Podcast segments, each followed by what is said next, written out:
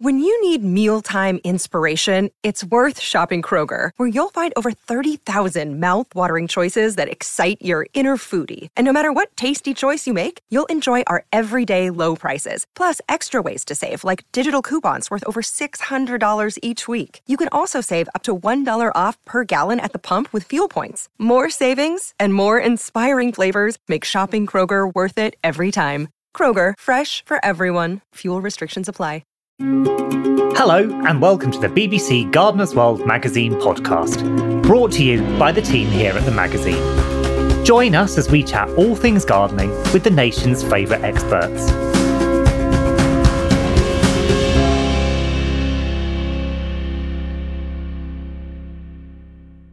What's the secret to making a beautiful garden?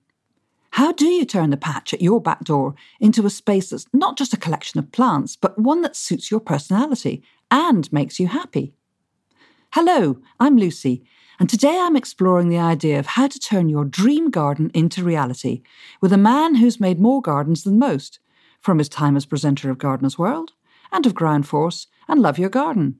It is, of course, Alan Titchmarsh. In his highly personal take on making a garden, he reveals the key steps he always takes when creating one, how to know when it's time for change, and the mistakes he's made along the way. But first, I asked him to share with us what does a dream garden mean to him? Well, the dream is is an escape, but it's an escape in the case of the garden to reality because it's your only chance, I think, to make make a dream come true to make your dream. I mean gardens particularly during the, the, past few months have been our most people's salvation really. They've been a chance to reconnect with nature to get in touch to shed the worries of the world. Gardening has always been like that for me. It's always been um, a kind of um, solace, um, a secret haven, really, which makes it sound as though I've been either very unhappy in life or I don't like reality. It's not that. It's just that, particularly today, with the pace of life being so rapid, you're given a chance if and nobody likes every single thing about their daily life. There are bits in it that are obviously more unpleasant and some that are more pleasant than others.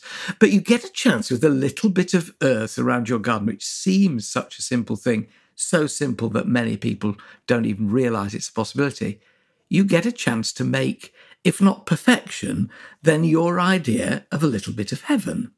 Now, things go wrong with it, and it doesn't always grow the way you want it to grow, and pests and diseases come, all that. But you've got to park that because look upon any little square of earth as a chance to make magic, to make a dream. Uh, and that dream is your own individual idea of a little perfect world, a world uh, in which to uh, escape the greater worries um, and to surround yourself with beauty, with calming influences, with features and things that give you spiritual uplift. It's the most underrated occupation Uh, not and you don't necessarily get paid for this occupation, but thing to occupy yourself with in the world. You, with the help of nature, playing a large hand, are in charge. You can make whatever you want, and it will grow. It's not just like painting a picture, which stays, or furnishing a room, which stays. It's a living, breathing, moving thing. And in that respect, you are allowed to dabble in dreams. And I really do believe gardens are dreams. I came home from a month away um, two days ago. So I hadn't been in my garden this side of the water. Got a little garden on the Isle of Wight. We've been there for a month for holiday. And I came back. I broke my ankle when I was over there. so Ow. it was slightly, it was slightly longer than was intended. I was there a few more days than I should. And I came back, and maybe it was because I was frustrated, um, you know, all those things. But I'd been away from my garden for a month and I came, the sun was shining when I came home. And I went round the garden on crutches, right the way around four acres, because I thought, I'm doing this. I'm going. I'm going to do it. And I did. I looked at the end of the day and I'd done nearly 3,000 steps on crutches, which must count for an awful lot more when you got two feet. And I ended up in a, on a bench in a corner in the sunshine. And I felt quite emotional because I realized I'd come back to my main dream. And I also realized, and I said out loud to myself, sitting on this bench in the evening sun, Gosh, did you do the right job for a living? Or did you do the right job? And I always wanted to do it from being about nine or 10. And I, you know, as you know, I became an apprentice at 15 and started gardening for a living. And it has just got better. And it's because I get a chance to live the dream. And that's what it is. Having made the dream, I can live in it. And it's, it, it is an escape, but it's real. So it's not as if you're um, doing something which is out of the real world and, and, into a pretend one, which is actually make believe it's not there. There's nothing more real than this little world I inhabit in my garden. And the fact that I've been able to make it with a dirty great big hand from nature is such a delight. Amazing. To have to have not only the most amazing clock collection, but also just. You're going to be on a winding day on a Sunday. Oh. There's about 26. Anyway, go on. Wow, wow. They don't all chime. Well, that's a blessing. There we are. Sorry. Normally I have them well synchronized. They're not normally this far apart, but I've been away for a You've been away. You can tell. You've been. Oh, yeah, just yeah. brilliant. But um, just just Sorry, back to the side. No, no. It's it, actually yeah. it's lovely because this is this is this is home. This is real, isn't it? And that's, that's what these podcasts are all about. Is we're coming into your home. So fair enough. Your home is coming to us. We love it. So was the the the dream is very it's a big picture dream, isn't it? Um, but at what point did you sort of start to form the idea of you know how that dream really dictates how you mark out the ground how you how you do make some of those memories come to life. You know what is it i think what is it what to, having established the idea? Where do you go next? I think you've got to be patient at the beginning. Gardeners are by their very nature patient, but I think when they're making a garden, they tend to rush at it. I've got to get this sorted. I want to do it. I want to make it beautiful, blah, blah, blah, all those things. So you, you tend to go to it like a bull at a gate. And it's quite difficult to get yourself to slow down and watch the, the really obvious things that you know you need to know. You need to know the path of the sun. You need to know where it is in the morning. And of course, it's going to be different. It's going to be lower in winter than it is in summer. You know, want to know where it starts and where it stops. You want to work out which parts of your garden are in shade, which are in full sun. You need to know what the soil's like. Is it too heavy and it's going to need a lot of organic matter to lighten it up? Is it too sandy and light? It's going to need a lot of organic matter to get it to hold on to moisture. So you've got to do all the box ticking first and all the logistics to work out the Im- immutables, you know, the ones that are not going to change and try and work with them. And when you've done all that and you've looked at where the big trees are casting shade and things, then it's the old thing making the list of what you want in that garden and, you know, the greenhouse, the shed, the compost heap, the flower border, whatever, the pond. Um, and then you've got to decide where they're going to go. And you'll find that some of them you can't fit in. So this whole logistical exercise, which is really quite basic and, and sometimes frustrating because you're not onto the, the esoteric spiritual bit yet, you're still very pragmatic. But it's got to be done, not only to save you time later on when you put something in the wrong place and it dies, but also money. So you've got to do that. But that said, I've never been a really pronounced paper planner because paper is paper and it's flat and it's two dimensional, and, and out there it's three dimensional. And I like to uh, plan my garden, as I call it, on the sod, uh, actually out there on the ground, and stick bamboo canes in for where a tree might go and mark things out with um, lumps of pieces of string or those lovely builder's markers and look from all kinds of places and look from the bedroom windows and the house windows to see what you will see, to see what views will be enhanced and what views will be ruined if you put something there. And it, this makes it sound hugely complicated. It, it isn't really because you know you can write this list down of what you need to do and just work your way through it because it's so obvious. But if you go at it like a bullet again, oh, I'm having a pond, and you go out with your spade and you dig a hole, and well, it'll be where you wanted something else, really, won't it? So it does make sense to plan, but I don't want to sort of overface people with saying if you can't plan, you can't have a garden. The most important thing is to create somewhere that you enjoy being. And I always think that about gardens, for instance, at Chelsea Flower Show. A lot of them are very nice to look at the ones that I feel are the best gardens are the ones I want to go in and be surrounded by. And that's what a garden is. So three dimensional that it envelops you. You're not just looking at height, depth, width. You're, you're being surrounded and kind of cuddled by a garden, I suppose. I do like sharp things in a garden. I like good line. I like borders and beds and um, certain areas to, to, to, have a degree of sharpness about them. But within that sharpness, I quite like billowing and bountifulness. And I also learned, and I learned coming here when we came to this house, um, which is the one I did immediately after I'd done Gardener's World at Barleywood. Um, it's an old sort of four square Georgian farmhouse. It looks like a doll's house. It's mellow brick and it sits in the middle of its plot with a, a bit of meadow behind it, which I, I extended. I managed to buy a bit of farmland.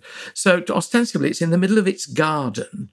Um, and I, I did a terrace on the sunny side so we could sit in the sun, uh, and then a, a lawn, and then I did curving borders. And it, something wasn't working. And I don't know why. I'd done lovely lines, nothing too fussy, just arches. And of course, if you just remember that there aren't many rules in gardening, there's some that are worth in garden design, some that are really worth remembering. And that is off the house, off an angular house, angles work better than curves. Uh, and I'd got this curved board and it just wasn't looking right. So I thought, hang on a minute. I've got a, a, a, terrace here, which is rectangular. I've got a rectangular border. I've got a, a lawn, which is flat on one side, but then I've done a big curve at the other. I'm getting into my sinuous curves too early. I made the other side of the lawn angular and it then complemented the house. And behind that border, I then put the curves. You see what I mean? So that you start always, I think, I like a garden to reflect the angles of a house, but then to fray into uh, this sounds grand because it's like a big garden to fray into the countryside. I mean, if you're in the semi and there's another garden at the end of yours, it's different. It still works on that smaller scale.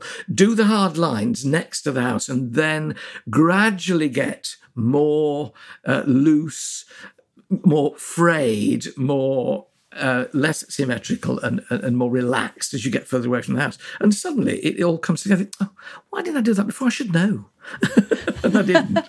I mean, this obviously is, you know, your your kind of biggest garden to date. You've you've had small gardens, so and you know, week in week out on um, Ground Force uh, and on Love Your Garden, you're making small gardens as well as big mm. gardens. Mm. You know, so where do you get the most pleasure, you know, because a small garden is arguably harder than a than a big garden, isn't it? Oh, it's no, it's it's not easier to paint a portrait miniature than it is to paint a large uh, three foot by four foot canvas of a portrait. It's equally complicated, but the same rules, if there are rules. I hate using the word rules, but the same guidelines apply. It just shrinks. It's like the balloon which has got print on it, and when you let the balloon down, the print's still there, but it's that much more intense. And that's just what it is in a small garden.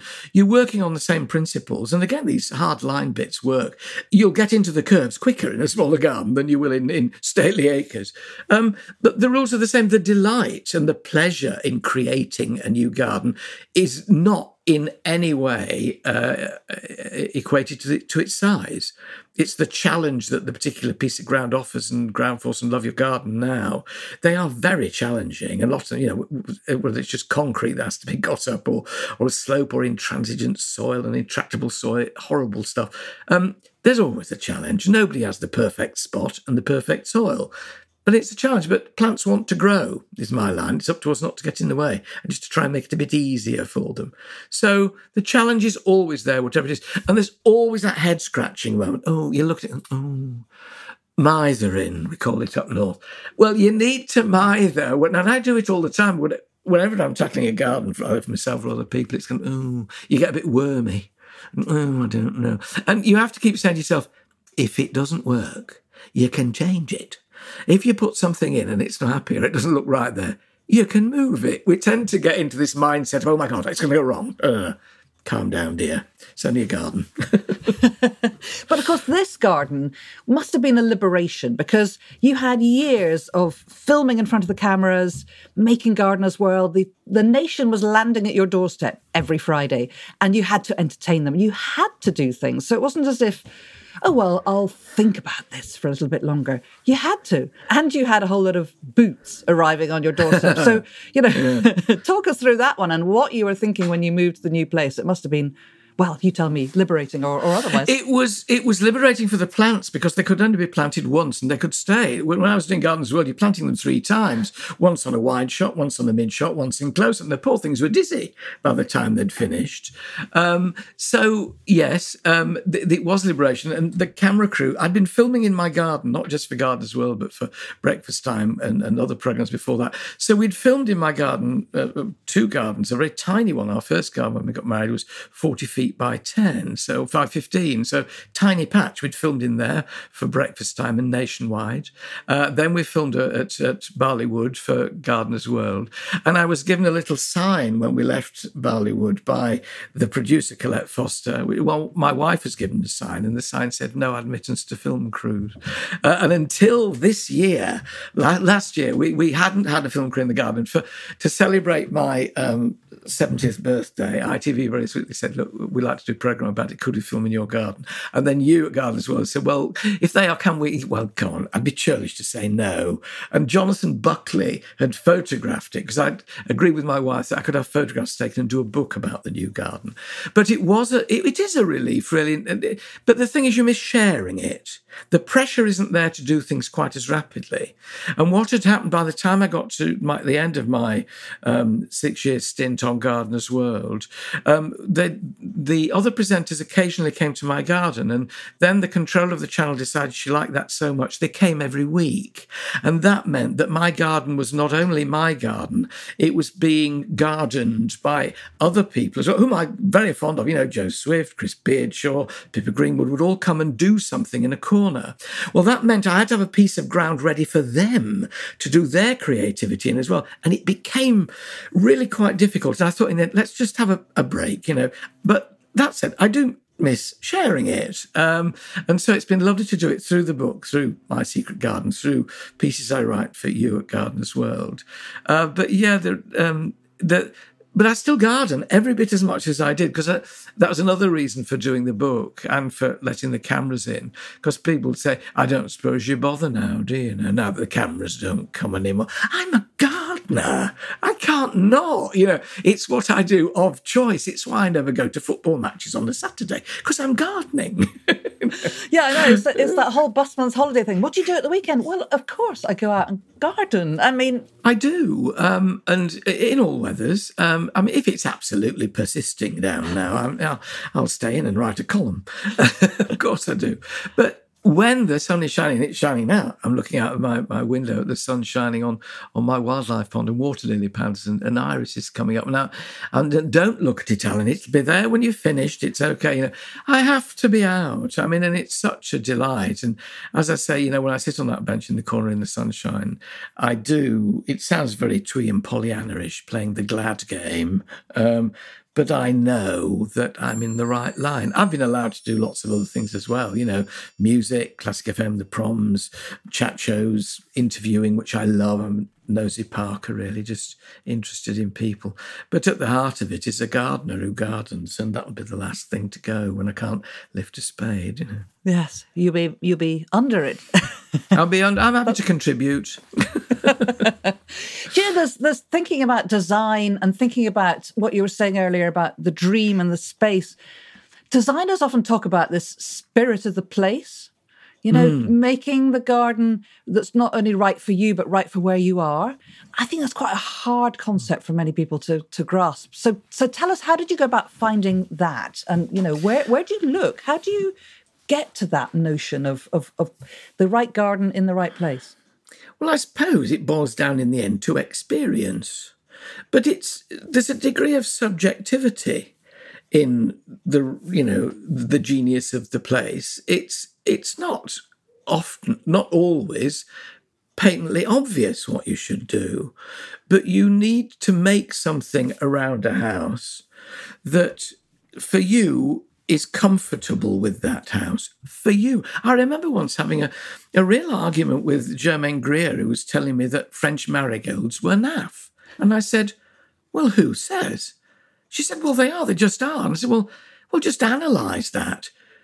When they were born, French marigolds, they're bright. They I have two large tubs of French marigolds outside where I'm sitting now, uh, which Alice said, Oh, plant those. I said, They're jolly bright flowers. They've been stonking all the way through the summer. What makes that? Well, fashion, yes, but that's not objective, that's subjective.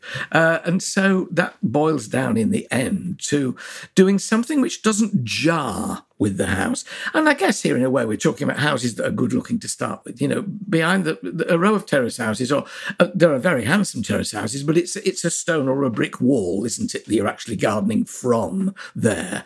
So the genius of the place really only starts to come in when you've got a house of a particular style, which perhaps stands on its own, all that kind of thing. It's rather pompous to say when you're living in, as most of us do, I'm very lucky, all right, I'm in a Georgian house sitting in a bit of ground. So that as a, of place, but most people don't. And you can't say to them, now you need to study the Aegean. Oh, give over.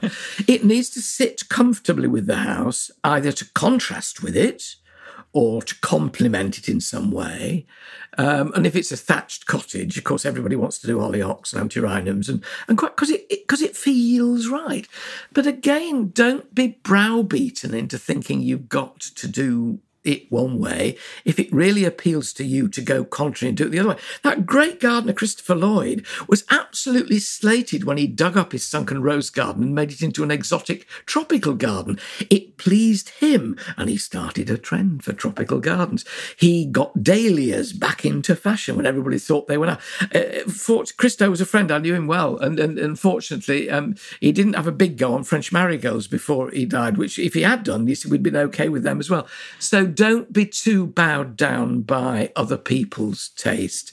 Try and find your own and be brave enough to try it. And if it appeals to you and it's not offending anybody else, go for it. And actually, in many ways, um, you know, a smaller garden, maybe attached to a, a contemporary house or, or, you know, modern house, the expectations are less. It's absolutely about freedom, then, isn't it? There's there are fewer expectations than if you did live in a, you know, an old historic house. Yeah, but you look at grand designs. I look at grand designs. I love grand designs. I get very impatient for the reveal at the end. And inevitably, absolutely totally and completely horrified by the two blue glazed ceramic pots with clipped orbs of olive trees outside the front door. It's the only thing they've ever done. And it's horrendous. And their imagination stops at the doormat when it comes to outside. They've done this astonishing house. And why people can't equate, and you could say, oh, well, they'd run out of money. If they run out of money, don't put anything there. don't mess up your glorious design with. I say this I have two lollipops of box outside the back door of our farmhouse. Okay, so they're there. But it's when you start uh, people's tasting gardens is good, clean lines, clean limbed gardens. I like. They can be as simple as you like. Of but if they're messy, I suppose that's when I start to think, oh, it's just a mess, you know. So here am I saying, do what you want, and then slagging you off for doing it. You know? Is that is that is that the boy from the parks department talking there? Um, I don't know. I, I, know there's a lot of uh, the Parks Department ingrained in me. I do like striped lawns. I still like striped lawns. guilty pleasure. Yeah, yeah. oh, not so guilty. No, not at all. I mean, it's it's sleek, it's clean, and I'll keep working on them to see if I can get them back in fashion. you talked there about about Christo. You, so you talked there about Christo, and um, what about your other influences? And and you know, how did he and and who else influenced you? And what sort of things did you draw from from others that you fed into your new garden? If you ask, uh, I read columns in magazines written by um, professional horticulturists and gardeners now, and they're asked who have been their greatest influences. And of course, they're quite, you know, Christopher Lloyd, Beth Chatto, both of whom great influences on me, but also Percy Thrower was a great influence on me. I watched Percy Thrower, who then did Gardening Club and then the first presenter of Gardener's World, when I was in single figures. Um, the, the foreman, Ken Wilson at the Parks Department, was inspiring to me while I was there. And there have been lots of people along the way. It's very tempting to choose very sort of um, highly regarded mentors as people who've pointed you the way, you know. And Beth and Christo did, but later in life, you know, when I was already well on the way, and they were both friends, and I loved them to bits. And they were very, I could never understand why they had any truck with me. It was only a lad from a parks department who was actually a very keen gardener and a bit of a plantsman, because you know I trained at Kew, so I know me plants. But I just enjoyed their company. And I, and anybody, there was a lady who lived locally here uh, in Hampshire called Mrs. Pumphrey. Funnily enough, Dan Pearson trained in her garden uh, and gardened with her. And she was just a lovely local lady who had a feel for plants. And people like that help you along the way. And in doing what I've done, particularly with broadcasting and going round gardens over the last, gosh, 40 years for television, I love any keen amateur who's come and look at this, you know. They're the salt of the earth and they they're the fuel for gardening. You don't need to be anybody posh or a big name in horticulture to influence other gardeners. Grandfathers do. My granddad was the first man who took me out into on an allotment. And I treasure a little picture I've got of me with him being led up the rows of his sweet peas. Um, and that's it. And I think it's, it's implicit in all of us to pass it on. Alan Bennett's play The History Boys, there's a lovely line at the end uh, he's talking about education, really, in the History Boys. Um, and Hector sort of comes back from the dead to sort of talk to his pupils. Um, and Hector says, Alan Bennett's words, you know, pass the parcel. That's sometimes all you can do. Pass it on, not for me, not for you, but for someone, someday, somewhere pass it on, boys. That's what you must do. And I think that's the way I feel about gardening. And I don't mind that people think I'm a populist, because I am, but I can still say Clematis Viticella Purpurea Plena Elegans and know what I'm talking about. But I want everybody to get that raw pleasure that I get from gardening without making it too intellectual. You know, what, what do you think is the legacy of, of, of all the programs that you've made? Well, I hope it's just stopped people being frightened of it because I think gardening has a great magic. It doesn't need to have a mystery uh, I try and wipe away the mystery and retain the magic and the dreams, going back to what we were saying at the beginning. It's all about dreaming, but I'm desperate for other people who don't necessarily, or are frightened of it because they look, oh, I don't, I don't, know what to do. You know, I look at it and think, oh gosh, um, well, where do I start? And my job is to take them by the hand and say, there, there, come along, have a look, and then hand them on to other people when they've made those initial strides. I make no apology for being a populist because a populist's job job is to, or populist aim, is just to try and spread the word. Uh, and it's a magical world, the world of a garden. It is that world of dreams and nature. It's the sharp end of conservation and environment.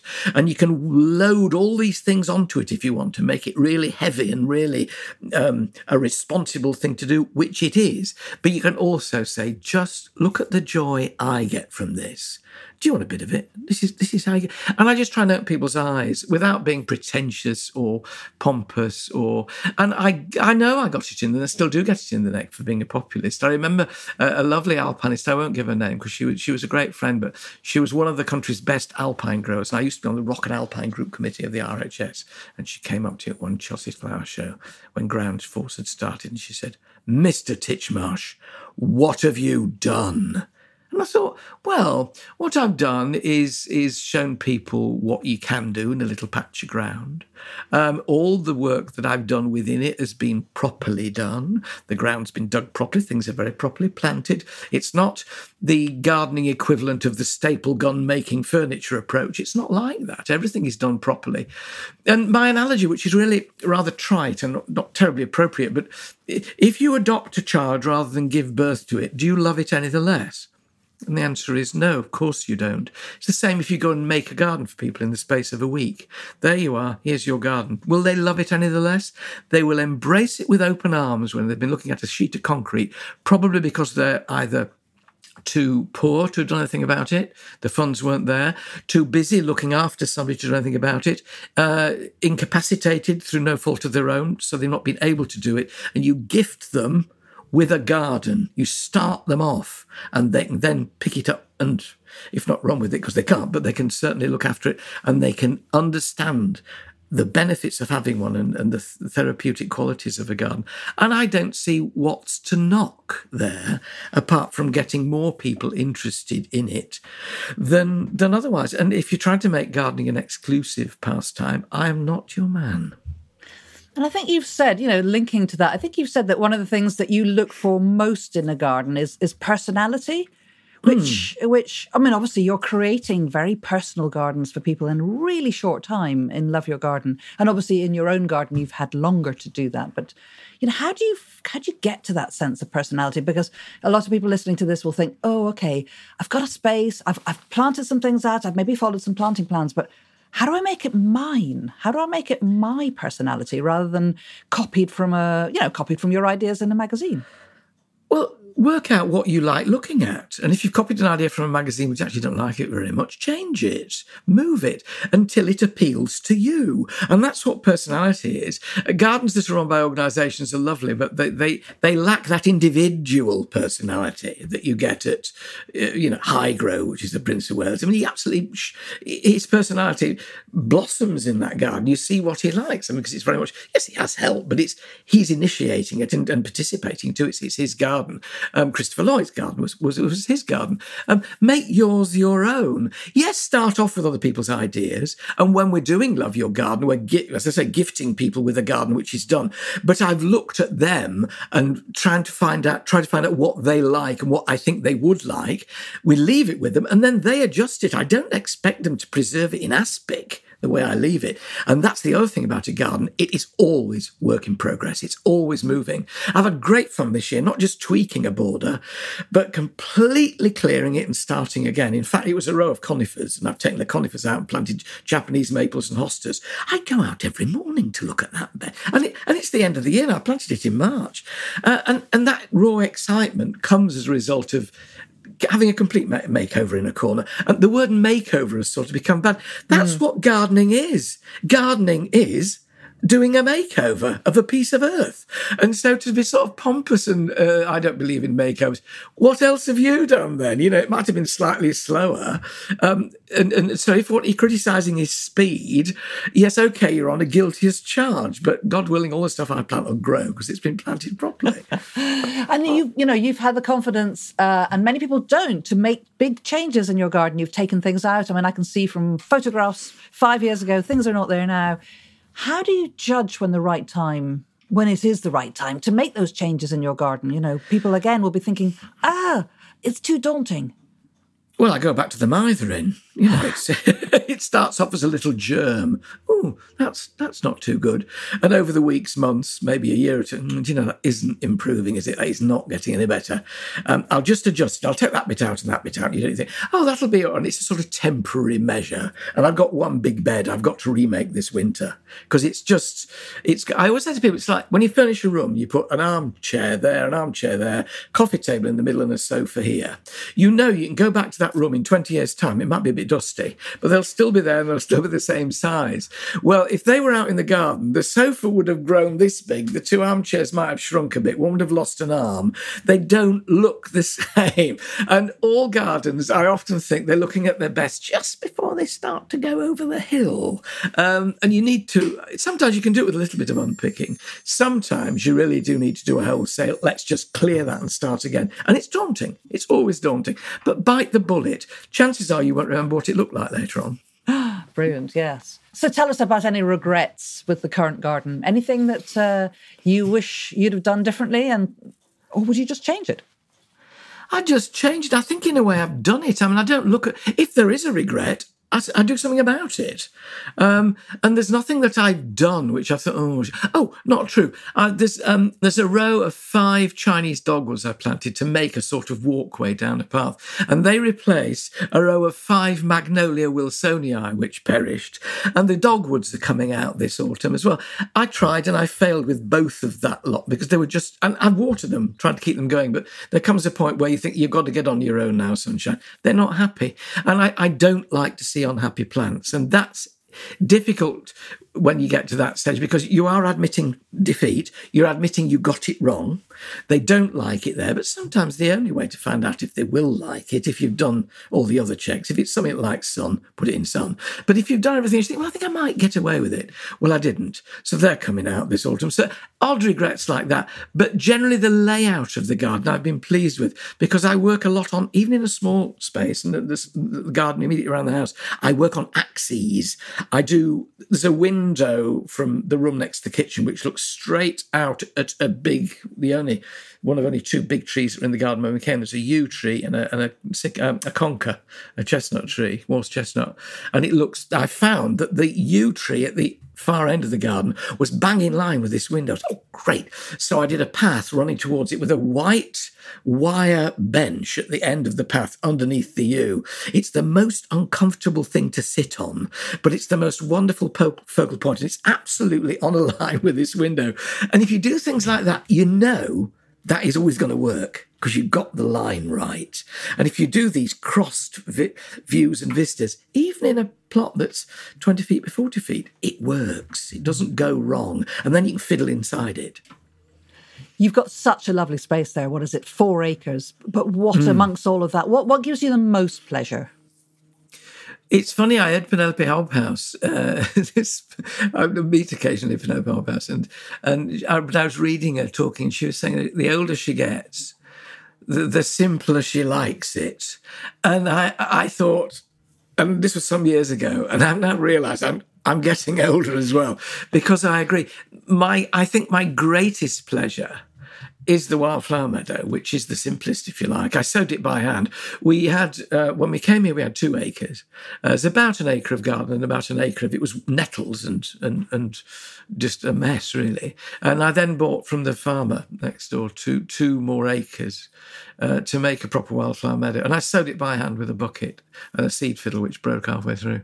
Um, and I, I watch it now. We've literally this week just cut it and people say, oh, there's such a lot of work, wildflower meadows, aren't they? No, no, no, this one is three days' work. We cut it, take it off. That's the most important thing. Beginning of September. Um, and then it's sort and I mow rides through it all the time. Every week we, we mow the rides, and it's the same rides. And again, they are either on axes or, or windy, but mainly they're angled because it's nice to have wildflower meadow with goose feet like Hampton Court. You look, you stand on one spot, you look straight ahead, and there's one path running straight to die. There's another one at an angle of about 45 degrees that way and 45 degrees left and right, and things like that please me. Um, and I sowed this, it must be getting on for 10 years ago now. I sowed this. It starts with cowslips in March and April. And we then go on to marguerites, moon daisies, um, and then come the knapweeds and the scabious and the vetches. And then the marjoram comes out in August and the whole thing turns purple. And then the seeds fall end of August, beginning of September, and then we cut it and I just love. I like sunshine. I like woodland, and I've I've worked above Barleywood. We had about um, thirty-five acres of woodland, which I run as a nature reserve, and I like woodland, but I like being in the open, and I love a wildflower meadow. And we now have orchids popping up, and I got a bee orchid last year, which was wonderful. And that, I suppose, and looking out as I, I'm sitting at my desk, looking out over the wildlife pond that we dug, which is about what would it be? About 20 meters by 20 meters something like 30 meters. It's a big pond with lilies water lilies in the middle and a little rowing boat on it. And i just gaze at that and try and concentrate on writing at the same time. So funnily enough like penelope hobhouse like penny hobhouse i'm getting keener on the simpler things really. And i'm looking at the garden now thinking is that all a bit messy? And it's interesting as you get older i noticed my mother-in-law and my mum they were older than i am now they start having a kind of life laundry. They start giving stuff away. They don't want things. They don't want stuff anymore. And it's almost, it sounds maudlin. It's not really. It's a kind of cleansing operation. It's, you know, I don't need this. And I'm wondering if my garden is going to become simpler. Because I was musing when we were away for a month on there's a border that runs right alongside one of these terraces around the house. I thought, do you know, it's I've got Michaelmas daisies in it now. There were alliums in it earlier in the year. What if I just put something really simple in there, just a mat of something. And, and I thought, oh, hello, the cleansing bit's coming early ah. then. You know. Do you think this is your last garden then? I don't know. Um, I'd, I'd like to think it. Well, you never want to say I'm never going to make another garden because I thought that, and then we got a little cottage on the Isle of Wight, and I made a seaside garden there, which has been delightful, and that's over the last sort of six years. So that's probably my my, my last garden. But I, um, I don't know is the answer. You never know what's round the corner, and if suddenly work dries up and I I can't live here anymore, I can't afford to live in, live here, I may have to you know downsize. The children have flown the nest now. It's a it's a nice house. We don't rattle in it, but I could live somewhere smaller. But oh, I do love walking out into my little field uh, amongst my wildflowers. I don't know is the answer. Um, the um, ability, I hope the ability, but certainly the excitement of making new plot has never gone away. And of course, I get to do that with Love Your Garden. I do it all the time. So this is certainly not the last garden I'm going to make. You know, I've got more to make for that. The last garden for me, maybe. And if it is, I'm very happy because I can keep adjusting. it. I now know that I can do new things here without having to move somewhere else. And I do like it here. I think it's an amazing inspiration because there's so many elements to it it's always very scary when other people come around because I never know what because it is for me. I mean, it's it's my garden. I'm, I'm not making it to show off. I'm making it to suit the house. Going back to that genius of place, to suit me and my family's needs, but also to give me um, artistic pleasure if you like, um, aesthetic pleasure. I like beauty in a garden. We've actually made our veg patch bigger since we did that summer series called Grow Your Own at Home. Um, so we've now we we enjoyed. Alison filmed it because we were in lockdown, so just the two of us here. And our veg patch is tiny, three ra- big raised beds. And I've now put another two in, and we've made a bigger veg patch uh, and fruit patch, kitchen garden. And I'm excited about that. So um, I keep altering it, and that gives me the shot in the arm. But I, I it's it's very much where I want to be. And uh, apart from the, the, veg kitchen garden, it's all about beauty. Um, and it is about beautifying that we're in the beauty business gardeners. You know we we beautify the landscape or i hope we do.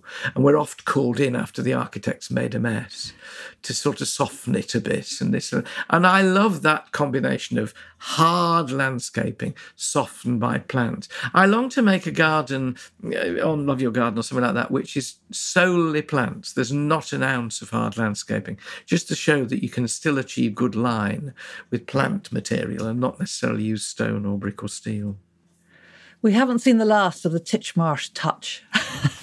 well, I hope not. I mean, mainly because I enjoy it. I mean, you you can never uh, you've got to treat every day as your last, not not from any kind of morbidity, but you've got to make the most of every day. There's been a lot of talk recently about happiness, about it is a choice to be happy. Well, in the words of, of Evelyn Waugh, up to a point, Lord Copper. I mean, there are those who are, have circumstances where they find it very difficult to be happy, and it's a bit fatuous and trite to say we can all choose to be happy, but you can improve your level of happiness, and you can do it with a garden. And everybody has that opportunity to ameliorate their life, to have a little patch of paradise, even if it really is a pocket hanky.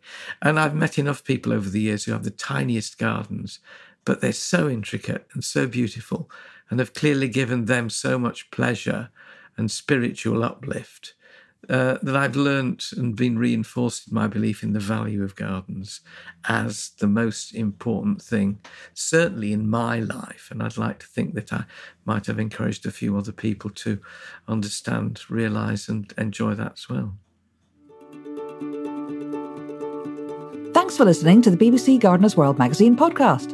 And for more gardening tips and inspiration, why not try our new magazine subscription offer for podcast listeners at buysubscriptions.com forward slash GWPod. You'll also find our special offer in the podcast pages on gardenersworld.com, where we also share more about today's themes. So if you've enjoyed this episode, please tell others about it and rate us in your podcast provider app. And we'll see you next time.